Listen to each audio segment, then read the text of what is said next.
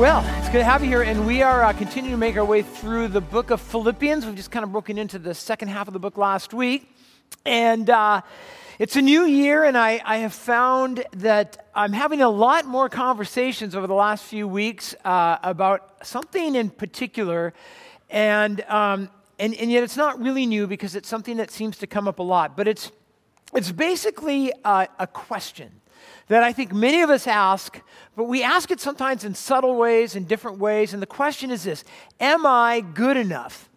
And I think that for many of us, this is a, this is a question we wrestle with. I, I, I almost want to say that if, we, that if we're thoughtful people, if we, if we want to be good people, we probably do wrestle with this. I, I don't know that I want to say that, but I, I think it's probably true. And one of the ways that this comes out a lot is um, in conversations I've been having with parents uh, over the last month or so, and it's often in the form of a you know comment where maybe a parent will say to me, you know, my my my kids are in college, or I find this happens a lot, or my kids are leaving and going to college, and I just can't help but wonder, did I did I am, was I a good enough parent? Did I do enough for them? Did I, did I teach them enough? Did I in, you know, instill them with truth? Did I invest enough time in them? Uh, did, did, I, did I go to my work and make enough money to provide for them? And I think a lot of times this is a very personal thing for us because when it comes to our kids, right, we, we want to be, as parents, we want to be good enough. We, we want to bless them. We want to be what they, what they need us to be. And so often for us as parents, we don't always feel that way, do we? We don't always feel like we are good enough. A lot of times I think we always look back and think, I could have done more. I could have said more. I could have given more. I could have, I could have, I could have. But it doesn't just end with our kids. I, I think for many of us, when we were really young, you kind of go through this phase in life when you're really young. Uh, a lot of times we just look up to our parents as, you know, Superman and Superwoman, and they can do no wrong. And when we're young, we just want to please them, and, and we want to, you know, we want them to be proud of us. And sometimes I think when we're young, we, will, we really wrestle with that. Am I good enough for mom? Am I good enough for dad? Are they proud of me? And, and then a lot of times in life, we go through that phase where we don't care for a while about what mom and dad think about us. And then we get a little older and we start to care more. And, you know, maybe we get married, maybe we have kids, maybe we have a mortgage, and we go through a lot of challenges and we start to think more and more about, you know, wanting our parents to be proud of us. And am I good enough? And I think even as adults, um, with our parents, we often think, you know, am I, am I still being a good enough son? Do I call them enough? Do I visit them enough? I think many of us feel that way about our friendships. Am I a good friend? You know, do I pray for my friends? Do I make time for my friends? Do I, do I say the things that would really encourage them spiritually? Um, you know, do I, do I point out things that may be difficult? Am I a good friend? And I think most of us want to be good friends, we're just not always sure that we are. Uh, you know, when you're in school, a lot of times, especially, I, I find people telling me when they go away to college, if, if mom and dad are paying for the lion's share of tuition and all that, sometimes I'll have kids say, you know, well, I, I, I didn't do good this semester in a, in a class. I didn't get an A. I feel kind of bad because my mom and dad worked hard for that money, and I feel like I'm, I've let them down. And it's just, again, back to this question Am I a good enough son or daughter? Am I a good enough student? I've wrestled with this for years. Am I good enough pastor? You know, um, do, when I was with someone, did I say the right thing? Was I was I helpful enough? What, did I seek them out? Did I spend enough time with them? Did I not spend too much time and drive them crazy? You know, um, and when I teach, uh, I, I've wrestled with that for years. I'll almost always go home. My wife and have, we have this ritual, you know, we sit down for dinner and I'll say like, yeah, I don't know about that sermon. Ah, I could have, I could have studied more. I could have studied another hour. I could have done a better outline or better illustration or something like that. And my wife always, she always says the same thing, right? She's like, well, did you teach the word of God? Well, yeah. Was it true? Well, yeah. Well, then what's your problem? You know, like get over it, move on. But I think we we wrestle with this. But the big one, I think that's underneath all of this is, am I good enough for God? And I was thinking about that this week, how I think to some degree, almost all of the other am I good enoughs kind of come from this one, don't they? And to the degree that we get a handle on, am I good enough for God, or how I think about that, really kind of percolates down into how we wrestle with that when it comes to the people around us. Now, of course, we know the short answer is no. I'm not good enough for God. That's, now, uh, that's not how we become right with God. But again, that kind of bleeds down into our relationship. So we're studying through Philippians. It's, it's an epistle, or that is, it's a letter that was written by a guy named Paul. Originally, his name was Saul. He was Jewish. Uh, he was a, a, Pharisee before he came to Christ. That is part of a, an elite group of, of Jewish religious leaders. Uh, he was a persecutor of the church. He hated Jesus and he hated Christians. Eventually, he kind of has a face to face with Jesus. He becomes a, a, Christian. He becomes a church planter. He's, he's telling people about Jesus. He plants this church in Philippi. Um, and now he's in prison. At this point in, in the story, he's in prison and he hears about this group of, of people we called them last week, we called them Judaizers. And these Judaizers are people who are, who are on their way to Philippi, to Paul's beloved church. And, and they're going there probably to cause some problems, some issues. And Paul is in prison, so he can't go and protect them, he can't defend them. Now, Judaizers, as we said last week, these are, these are people, these are Jews who were willing to admit that maybe Jesus was a prophet, maybe even a great prophet. And, and these are people who um, basically would say Jesus was a good ethical teacher, but Jesus couldn't save you. Jesus wasn't God. Jesus didn't die for your sin. So you could study Jesus and, and admire Jesus, but in order to be saved, you had to keep the Mosaic law. And so what they would do is they would, they would go to Christians, they would go to churches, and they would, they would promise a more complete faith through obeying the law. So they would go to Christians and they'd say, That's great that you believe in Jesus, but here's some boxes that you need to check. And in fact, what you'll find is your Christianity is, is a lot more satisfying when you get to check these boxes. I don't know what it is about boxes that appeal to our nature. And, and it was true back then, and it's still true today because I still have conversations with people, even today, who say, I know that Jesus died for my sin. I know I'm saved by grace, but I still want to check some boxes off for Jesus. We want to feel like we're contributing. Here's the issue, though Paul knows that this promise they make of a, of a fuller faith through checking off of boxes is an empty promise because Paul has been there and he's done that. And not only did it not make him right with God, it had the opposite effect completely on Paul and his relationship with God. And so, the first thing in our passage tonight, as we go into chapter 3, verse 4, is Paul wants to tell us that the right way is wrong. Now, when we talk about the right way, I'm talking humanly speaking, there is a way that seems right to a man. There's a way to be right with God that seems right to us, but it is not. And in verse 4, he says this Though I myself, have reason for confidence in the flesh. So he talks about flesh, he just it's the opposite of being spiritual. So instead of following God in the Spirit, it's talking about flesh, it's talking about works, it's talking about the outside and the checking of boxes. If anyone else thinks that he or she has a reason to be confident in their works, in their good works, Paul says, I have more. So Paul's talking about having confidence in human effort. He's talking about works, good works, and rituals, and being good enough for God. And what Paul's saying is this if anyone could have been good enough, to work their way to God, Paul says, I think it would have been me. And so, what he does is he lists out for us seven things that, that he thought at one point in his life that he thought qualified him to be right with God.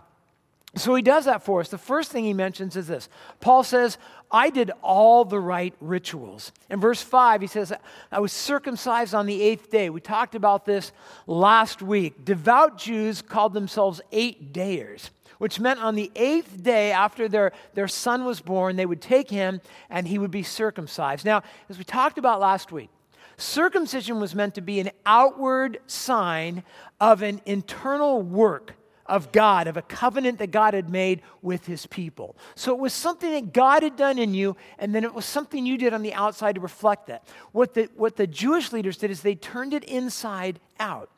And instead of it being about what God had done for you, it became what you could do for God. You could do this thing, and it, it would make God love you more. It would make you right with God. They thought you got points for doing the right rituals. And in fact, these rituals were required in order for you to have salvation. And not a lot has changed in, in 2,000 years. Some people today still depend on rituals to make them right with God. I talk with people sometimes, will say, you know, you can't, in fact, I had a conversation this week with someone who said, you can't be, you know, you can't be right with God if you haven't been baptized. Now, should you be baptized if you're a follower of Christ? Yes. Do you have to be baptized to be saved? No. Some people will think you have to be confirmed in the right denomination, be a member of the right church, or be involved in the right ministry. Paul says, I did all that. I had the right rituals. Second thing was, Paul said he was of the right race. In verse 5, he said, of the people of Israel. So Paul was a Jew, he was a physical descendant of Abraham. He, he was racially a pure blooded Israelite. He, he basically is saying, I have the right DNA. I have the right genetics. I have the right skin color. And he thought that this made him right with God. Paul is literally, to put it in today's terms, he is proud of the color of his skin and his family tree. He thinks that his family tree actually makes him better than other people and makes him right with God. Of course, the question is who put him in that family tree? Right? Who, who decides when you will be born and, and to whom you will be born and, and where you will be born? Who decides the color of your skin? Who decides how intelligent or you will be? Who gives you opportunity to succeed in life? All of these things come from, from God, and yet Paul thinks somehow that these God given things that he had nothing to do with make him better than other people. Paul thought he had the right ancestry. So he said he was of the tribe of Benjamin. So not only is he a Jew, but he's part of the, the kind of the elite tribe. So there were 12 tribes of Israel, and Benjamin was the tribe that in this time in history they believed was kind of the, the most faithful of all of the tribes long term, really the last one to turn away from God. King Saul was of, of this tribe, and, and Paul's given name was Saul, so he was probably named after, after King Saul. And by Paul's day, Many Jews no longer knew what tribe they belonged to because of intermarriage, but Paul's family uh, could trace their bloodline, and, and, and they were pure, you know, Benjaminites. And they, they actually thought that it made them better than other people. And again, the weird thing is, Paul's taking credit for something he had nothing to do with. He has nothing to do with the color of his skin. He has nothing to do with his race. He has nothing to do with the family he's born, born into, and yet he's proud of it. He thinks it makes him better than other people. Paul also had what he calls the right, the right traditions. It says he was a Hebrew of Hebrew. So he, his parents were Hebrew and, and he was Hebrew. He was kind of an alpha Hebrew or a uber Hebrew, if you will. And what he means by this is he spoke Hebrew in a day when most Jews only knew Greek. And so, if in that day you were a Hebrew and you spoke Hebrew, you kind of thought you were a little bit better than everyone else. When he prayed, he prayed in Hebrew, and he thought somehow that impressed God. And when he read the Bible, he read the Bible in, in Hebrew. And he received the best private education of his day with the best rabbis of his day. He kept the traditions and he kept the rituals, and, and he's proud of maintaining his racial traditions. And again, some things just never change. Because today you'll still meet people who think they are superior to other people because of things they had nothing to do with. People will think, well, you know, I'm an American, and so that, that makes me better than a lot of people in the world. Or people who think that the, that the language they speak makes them better than other people. Or people think that where they, was, where they were born makes them superior. Or the color of their skin somehow makes them better. Or their political affiliation. Or their wealth. This subtle thing sometimes where we think, well, I have more money, I make more money, I have a better career than him. I think it's because God likes me more. I think it's because I've earned it more somehow. And there's, there's a pride in this that we think it makes us better. Folks, the reality is no matter what race you are, or heritage you are, or the traditions you have, or the color of your skin, you're still a sinner. We are all exactly the same. We all need a Savior, but Paul didn't get that. Paul thought he was better than others and didn't need one. Paul thought he had the right rank. So he goes on and he says, Not only was he Jew, not only was he a Benjaminite, not only was he Hebrew, but as to the law, he was a Pharisee. So the Pharisees were this elite Jewish group. And a lot of times, we, we, when we think of Pharisees, we think of them being as the absolute worst of people. We think of them as being proud, which they were, judgmental, which they were, hard hearted, which they were, Jesus haters, which they were. But their background, it didn't start that way. We think that the Pharisees probably maybe started during the, the exile or maybe shortly after that. They come back into the promised land. Um, they, they have no temple to wor- uh, worship in anymore. The, the priesthood is a mess. And so these, these lay people, these common people of Israel who loved God and, and loved the word, they kind of rose up and they started this group called the Pharisees and they, they began synagogues in neighborhoods. So if you couldn't go to the temple, you could go to a neighborhood synagogue where the word of God would be taught and truth would be taught and God would be worshiped. And these are people who highly valued the word and they championed biblical ethics and biblical education. There was about 6,000 of them um, during the time of Paul an elite group. And Paul had risen quickly through the ranks of the Pharisees. At a young age, he was powerful, he had a brilliant mind. The word Pharisee probably derived its meaning from the Hebrew word to separate. And what we believe happened was at first, they wanted to separate themselves from um, ungodly things. And so these pharisees they began to teach that you know you need to live holy and, and you need to live right. But but as time went on they began to do this thing that sometimes we call they, they would build fences. They built a lot of them but let me just give you one example of what it might look like. They would maybe they would say and we see this today. They would say, uh, well, you should never get drunk because when you're drunk, you're no longer under the control of the Holy Spirit, so you couldn't get drunk. But the Pharisees just felt like people were so stupid that they would, you know, they'd never be able to not just get drunk, so they would build a fence and say, well, you should never drink any alcohol at all because you're so dumb if you drink any you might get drunk. And then they were like well people might they might not get it so they built another fence which was you should never go to places that serve alcohol. And then they were like well that isn't even good enough so they you know they put another fence. You should never be with people who drink alcohol right? and then what happens? Jesus comes along. And what does jesus do he like kicks down the fences, right? He, he, he not only, he, not, he goes to a wedding and he brings the alcohol, you know? I mean, he, he hangs out, he hangs out with sinners. He hangs out with, with people that, that the Pharisees would never, ever hang around. And this creates this clash between God and these Pharisees. And then Paul thought he had the right intensity. He says, as to zeal, as, as to passion, he said, I was a persecutor of the church. Paul was a very intense person. Uh, he believed that he was doing God a favor by hunting down Christians, by persecuting Christians, by throwing them in prison, by even having them put to death. In Acts chapter 8, it describes Paul this way it says, But Saul, that was his given name, was ravaging the church, and he was entering house after house, and he dragged off men and women and committed them to prison. And in the next chapter, we see, But Saul, Saul's still breathing threats and murder against the disciples of the Lord. That's, that's heavy duty, right? That's hardcore, breathing threats and, and, and murder against Christians. He went to the high priest and asked him for letters to the synagogues at Damascus, so that if he found any belonging to the way, men or women, he might bring them bound to Jerusalem. He was passionate, he had zeal, he was convinced that he was right, but he was not right. Because zeal and passion alone does not make you right. And the seventh thing was this he, had the, he thought he had the right lifestyle. He said, As to righteousness under the law, Paul says, I was blameless. Now, he doesn't mean that he was sinless or that he was perfect, but he meant that he led it, it meant he led an exemplary life. And, and the Pharisees knew that they were imperfect, but they believed that God had provided rituals and procedures and you know boxes that if they followed those, even if they sinned, they could do these things and it would make them good enough for God. They wouldn't be perfect, but they would be good enough because of the things that they had done. Paul believes that these seven things made him good enough.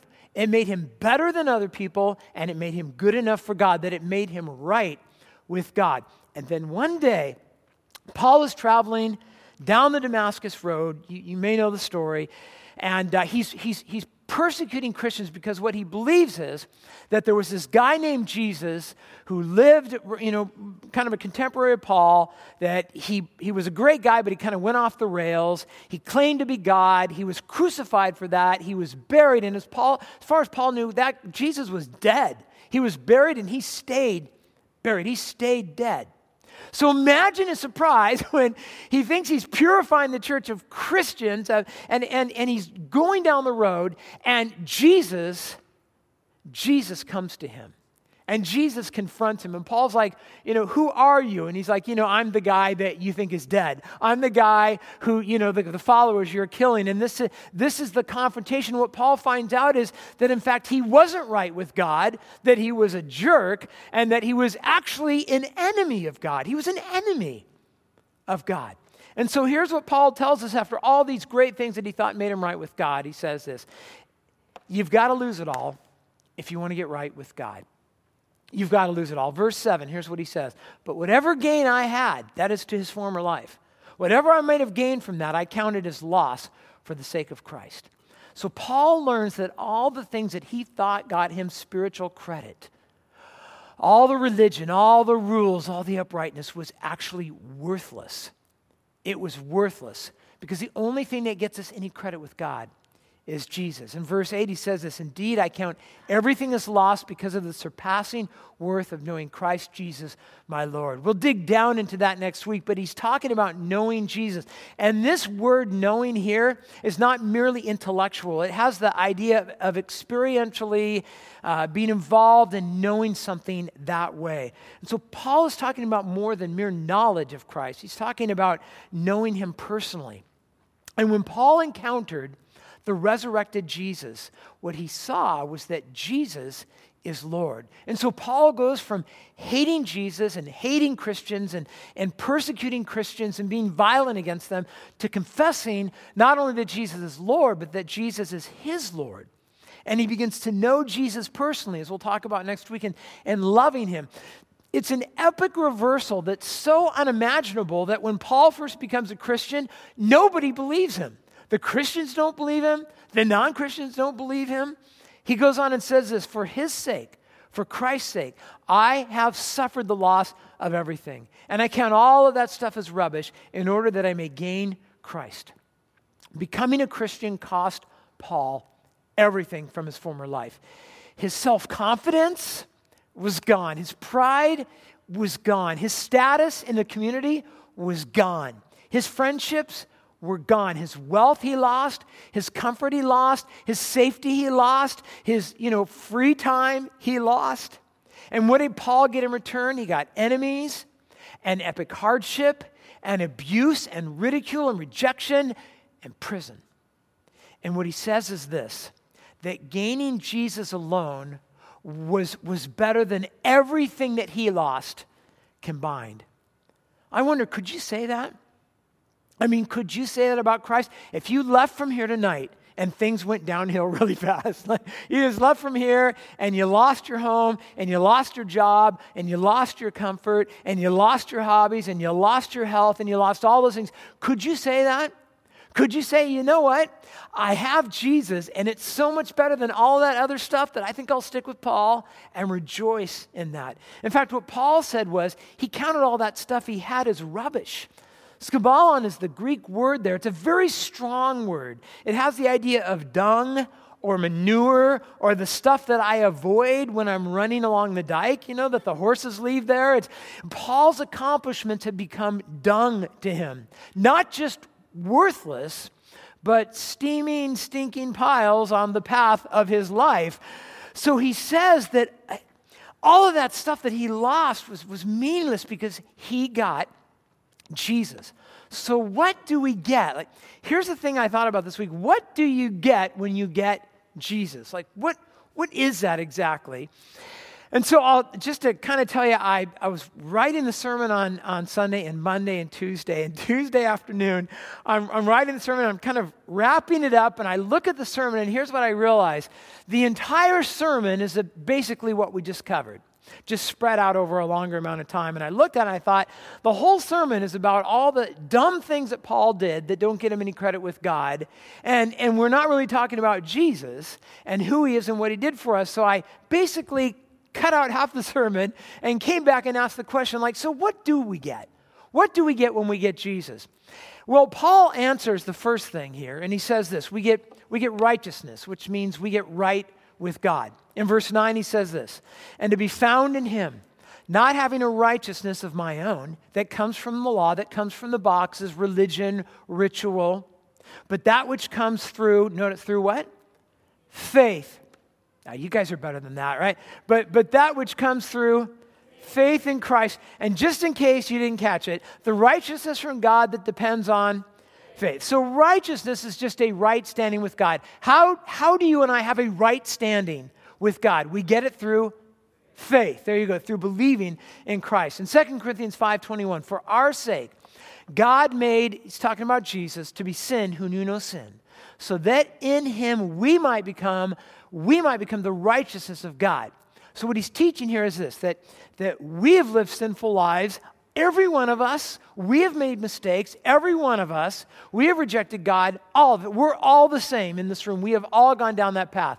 But Jesus came to this earth and lived a righteous, perfect life. And he did it. He didn't do it for him, he did it for you. He did it for me. And then he went to the cross. And on the cross, he kind of gathered up all of your sin and he held on to that and, and he died for that. He, he bore that. It became part of him and he, he, he died for your sins and for mine. And when we place our faith in Christ, it, we get an exchange. It's really a good exchange for us. He takes all of our filth and sin, right? And what do we get? His righteousness. What does that mean? We have a right standing with God, not because we're good enough but because Christ was good enough. And all of our sins are forgiven and we're right with God. But it depends on faith. Faith is what connects us with Jesus. Now, I was thinking this week about this idea of faith. It's faith that connects us with God. And sometimes, as Christians, we do this little thing where we kind of intermingle works and, and, and grace in an interesting way. It comes out in subtle ways. Like sometimes I'll have discussions with people and we'll be talking about, you know, Jesus and talking about Christianity. They're like, oh yeah, and, you know, Jesus is so great and Christianity is so great and how can people not believe in Jesus? And then sometimes people say to me something like, you know, um, at least I, I had the good sense to place my faith in Jesus. Like I have friends and they don't believe in Jesus, and I just, but at least I had the good sense. At least I had the intelligence. At least I was smart enough to believe in Jesus. But in fact, when you study Paul's writings, what you discover is this that Paul says that even faith itself is a gift from God. If it wasn't, then you could brag, right? But scripture says you don't get to brag. I don't get to brag about anything. We can't turn to anyone next to us and say, uh, I'm actually a little better than you. I actually got in heaven because I checked off a few boxes that you didn't, right? None of us can say that because none of us have done anything to contribute to our salvation, not even faith. Faith itself is a gift from God. If it, if it was something you had done, then it would be a contribution on your part. Faith in Jesus makes us right with God. And by the way, when we are right with God, like we are right. like that's the big thing in life. That's the most important thing. But there's some other things that we get. So on the back of your notes, don't let it scare you because I'm about to sprint to the finish line here, okay? So I'm to see how many I can get through. And if we're out of time, we're out of time. That's okay. But I want to mention a few other things that we get when we have faith in Christ. Actually, the second thing that we get, it would be the first thing on my list, and it's not quite in order on your notes either, but that is we get fellowship with Jesus. In other words, we get Jesus. I would just say the best thing that we get from Jesus is Jesus. And we'll talk more about that next week. In 1 Corinthians 1 9, it says this God is faithful by whom you were called, right? you were called by someone. Who's that? By God, into the fellowship, the fellowship of his Son Jesus Christ our Lord. That means we get Jesus. We get to know him. We get changed by him. Uh, we, we are loved by him. We, we worship him. We're never on our, uh, on our own because Jesus, to Paul, Jesus became the most valuable thing that he had.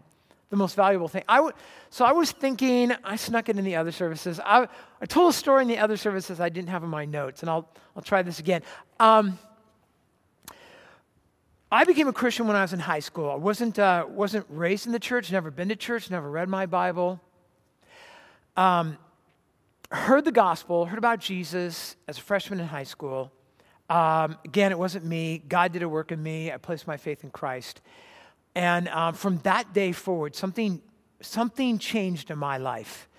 Um, went through high school, decided when I graduated from high school, I really wanted to go to Bible college. I just, I didn't my plan wasn't really to go in the ministry, but it was I wanted to learn more about the Bible. And I don't know, Bible college seemed like a great place to do it, so I wanted to go to Bible college. But I could say I, my family weren't Christians, and and uh, so when I said, you know, I'm not going to UCLA like you plan, I'm going to go to Bible college, and my my family was basically like, hey, that's your life, you can do it, but we're out, right? So you're on your own. You're going to have to figure out your own way to pay for college.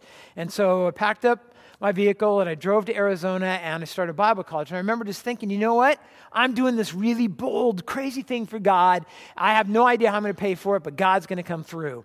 And so I went to Bible college, went my first year, turned out to cost more money than I thought it would. Uh, I wasn't able to make as much money as I thought I would. I got to the end of the year. I worked through the summer. When it came time to enroll, I went back to school, and they were like, "Yeah, we can't let you enroll because uh, you still owe us money from last year, and you know we just don't work that way." So I had to move back to California and uh, had to get a job I got this job through a friend of the family who owned a gas station. Now, this is way back in the day. Uh, some of you won't remember this, but it's when you would go to a gas station and this guy would run out and he would, you know, say, Can I fill it up for you? And you would just sit in your car and um, you wouldn't check your email because that didn't exist. And he would pump your gas. That was me. And I'd check your tires and I'd lift up the hood and I'd check your oil and I'd act like I knew what I was doing. I had no idea. I'd close the hood, I'd wash your windows. And that's what I did. And I, so I'll tell you this. I remember the first day I went to work, and I just, I was just so resentful. I remember going, you know, so here I am, working seven days a week. All my friends are back in Arizona. They're all getting on with their life. They're all going to Bible college. They're all hanging around the dorm at night, talking about Jesus, talking about the Bible, having some pizza. And, uh, you know, they're getting on with their life, and I'm here. And I was very resentful of that. And I remember going, uh, like, where I just remember thinking, God, where were you? Like, why didn't you come through for me? And I remember going to work one day and, you know, resentful next day, next day, next day. Now, I can't tell you where it happened because I, I, I don't remember. Somewhere along the line, I remember going to work one day and thinking to myself, I just, I love my job. Because all of the, all of the distractions in my life were gone. I didn't have any friends. They were all in Arizona. I, I didn't have school. I didn't have studies. I didn't have, uh, I, you know, I didn't have free time. I worked seven days a week. Um, all I had was a job with nobody to talk to, and so I would talk to God. And I just, I somewhere along the line, my entire day from beginning to end was nothing but a conversation with Jesus. And somewhere along the line, Jesus became so real to me, so sweet to me, so fulfilling to me that I realized I don't really need anything else. I mean, I don't want to work at a gas station the rest of my life, but if I, if I, if I had to, I could be happy. In fact, I remember at the end of the, the year, um, I had enough money to pay my debt, to pay for the whole next year of school. And I remember going back to school and going, man, I, I kind of liked it the other way because I had so much, all of that stuff was gone, and all I had was Jesus. And I learned how awesome He is, how sweet He is. The best thing we get when we get saved is Jesus. Now, I think the really cool thing was I would tell you that when I got saved, when I became a Christian, it was all about John 3:16. Right? For God so loved the world that he gave his only son, that whoever believes in him should not perish, would not go to hell, but have eternal life. I heard the gospel and I, I came to this conclusion there is a creator, that he, his name is Jesus, he died for my sins. I don't want to go to hell, I want to go to heaven, and so I became a Christian. Simply because I didn't want to go to hell, which seemed like a good reason to become a Christian. Like I, I didn't care, I didn't, really didn't know Jesus that well. I certainly didn't love him. That was something that came later. But the cool news is we do, by the way, get heaven when we get Jesus. We also get the Holy Spirit. Ephesians 1:13 In him you also when you heard the word of truth the gospel of your salvation and believed in him you were sealed with the promise of the Holy Spirit. So it has this picture like like God comes and seals you, right? And and and you now belong to him. And nothing can break the seal. And nothing can open it. Nothing can take that away. You belong to God, and the Holy Spirit lives in you, and He will deliver you to heaven. And in the meantime, He, he empowers you to live boldly. He, he helps you know what truth is. He gives you wisdom in life. He comforts you when you need that. He provides you with power. He gives you the ability to worship. You get the Holy Spirit. You get a brand new life. 2 Corinthians 5:17 Therefore, if anyone is in Christ, he is a new creation, is a new person. The old has passed away, behold the new has come. So I love this. What it means is when you become a Christian, you don't have to be the old you anymore. You don't have to, you know, you're, you're free of the old habits. You don't have to be a slave to sin. You don't have to carry guilt. In fact, when you're a Christian, it's like every day is like New Year's Day.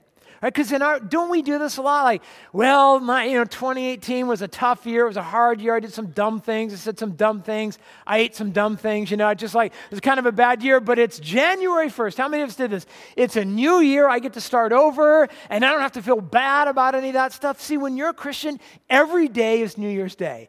Every day when you wake up, you're like, I did some dumb things, but I don't have to feel guilty, and I don't have to feel shame, and I don't have to feel regret about the failures that I had because I I am brand new in Christ. Every day is New Year's Day. Here's another one we get unconditional love.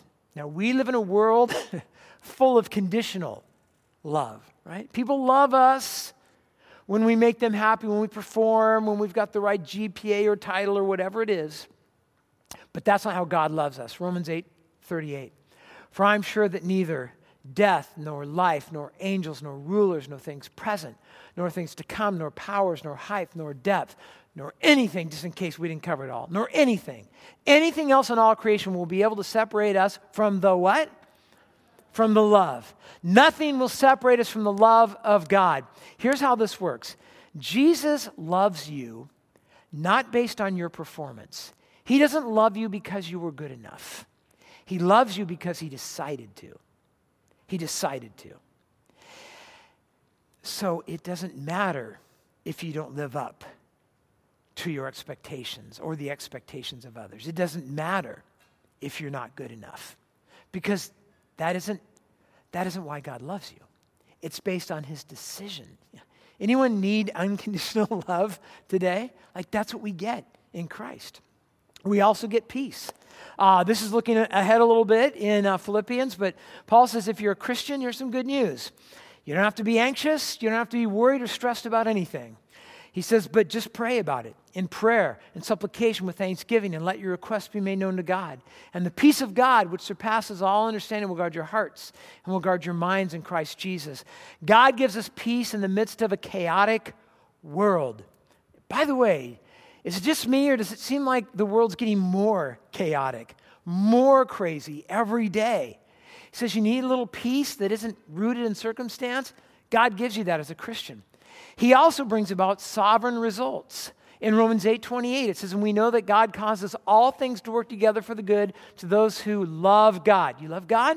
You have a relationship with God. You've placed your faith in God to those who are called according to his purpose. In other words, what he's saying is this if something bad happens to you, right? If something you don't like happens to you, if someone has it out for you, if evil comes along in your life, it doesn't say that God causes everything. God doesn't cause evil. But notice what it says, but he, he promises to use everything. We could say he repurposes. Somebody comes along and means evil for you, he repurposes it. And he does good things in your life. And many of you have experienced that firsthand. I know some of you have experienced it this week how something hard happened and God repurposed it and used it. Here's the last thing, and with this we come full circle and we wrap this up we get daily grace. There's so many other things that we get in Christ, but I want to mention this because this brings us all the way to where we started.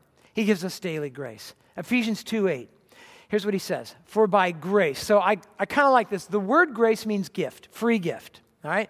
So by grace, by free gift, you have been saved through what? Right? Because that comes up a lot. So I believe in Jesus and then I get grace. What is grace? It's a gift. It's a gift. He's very repetitive here, right? And this is not your own doing. You didn't check off a box. That isn't what got you right. It is the what? Gift. That's grace. It is the gift of God. Right? Not a, result of what? Not boxes, not rituals. You've seen the, the progression here? You're saved by grace. You're not saved by your works. So that right? That's what we said earlier. So no one can boast. No one can brag. I did this, I did this, I said this, I was that. None of us can do that because none of us were saved by checking off the boxes. And then he says this, and I love this. He says, For we are his what? Yeah, so God's doing something in us. God's doing something. We are created in Christ Jesus for what? Good works. Oh, now wait a minute. I thought we weren't doing good works, which God prepared beforehand that we should walk in them. Here's what he's saying We are not only saved by grace, but we live every day by grace. God has prepared good works for you to do. Right? We don't do good works to be right with God. We do good works as a result of being right with God. Before Christ, we were dead. Dead people can't do anything good, right? But after Christ, as we'll talk about next week, we live in the resurrection power of Christ. Some of us think, I'm waiting for the resurrection power of Christ. As we'll discover next week, you already experienced the resurrection power of Christ. And once you are living in that, now you can do good works. It's God working through you. But here's the point, all right? He's preparing your heart. He's giving you opportunities. He wants you to make a difference in your world, to be salt, to be light, to proclaim the gospel. But here's the thing as you go along living for Christ, if you're not perfect, and you're not, if you make mistakes, and you will, if you sin tomorrow, and you will, He has grace for that too. So He doesn't just have grace for yesterday or for today, but tomorrow, as you try to live for Jesus and you don't do it perfectly, guess what? He has grace for that too. Here's the point so you don't have to be good enough because Jesus was good enough for you. So now you can simply let Him do it through you. That's the point. You don't do it for Him, He does it through you. So, a little something to do this week. See, as we go from here today, we're going to go out into a community full of people who don't, they don't know this about Christ. They don't know this. Some of them still are thinking, I got to be good enough, and then they don't, they're not good enough, and you know, then they're living with guilt and shame. And you walk out and you don't have any guilt and you don't have any shame, and you weren't good enough, but you know you don't have to be because Christ is good enough for you. And you're rubbing shoulders with people who are struggling with guilt and shame, and you know, they're looking at you, and at some point, you probably ought to tell them, hey, by the way, here's the reason I have so much joy because I'm not good enough. and I don't have to be because someone was good enough for me. His name was Jesus. And when you place your faith in him, you don't have to be good enough even then because he was good enough for you. Amen? Let's pray.